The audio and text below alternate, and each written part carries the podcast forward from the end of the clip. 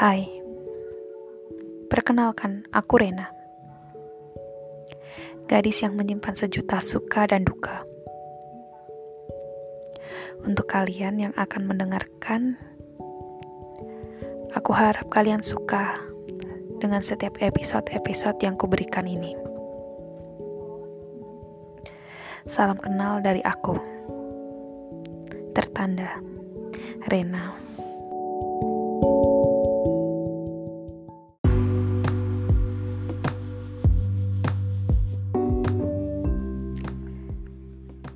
Tiga Februari 2022 Sekarang pukul 8 lebih 3 Selamat malam. Oh iya Tadi saat aku sedang menuliskan sebuah inspirasi Aku terlintas sebuah motivasi dan kata-kata Yang menurutku ini bisa menjadi motivasi buat diriku sendiri. Dan tentunya juga buat kalian yang mendengarkan. Pukul 7 lebih 41.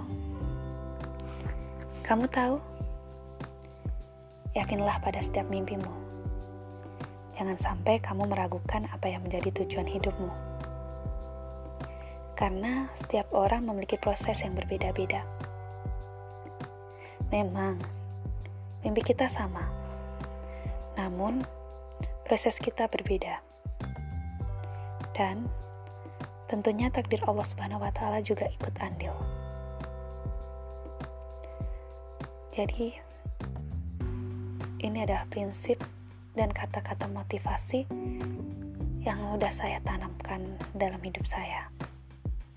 Mungkin mulai detik tadi di mana aku mendapatkan inspirasi ini. Oh ya, Pukul 7 lebih 45.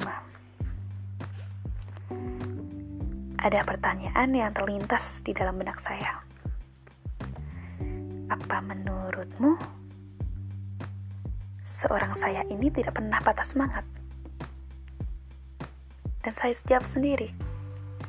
Ya, tentunya saya pernah. Ketahuilah, ada titik di mana aku sangat jatuh sejatuh-jatuhnya di mana aku tak memiliki semangat sama sekali, di mana aku hancur tak ingin bangkit, bahkan sudah ingin kuputuskan untuk berhenti sampai sini. Tak mampu aku berdiri tegak dengan kedua kakiku sendiri. Bingung, apa yang harus kulakukan pada diriku ini? Tak makan berhari-hari, diam diri mengurung di ruangan yang gelap. Sungguh, pikiranku kalut. Tapi ini tak bertahan lama. Aku memotivasi diriku sendiri lagi untuk terus hidup dan bangkit dari keterpurukan. Kalau diriku tetap seperti ini, Bagaimana dengan masa depanku? Adik-adikku, mereka masih butuh aku. Jadi, jangan sampai diriku seperti ini lagi. Mental dan jiwaku harus sekuat baja yang kokoh. Harus bisa berdiri tegak dengan kedua kakiku. Mimpiku harus segera terwujud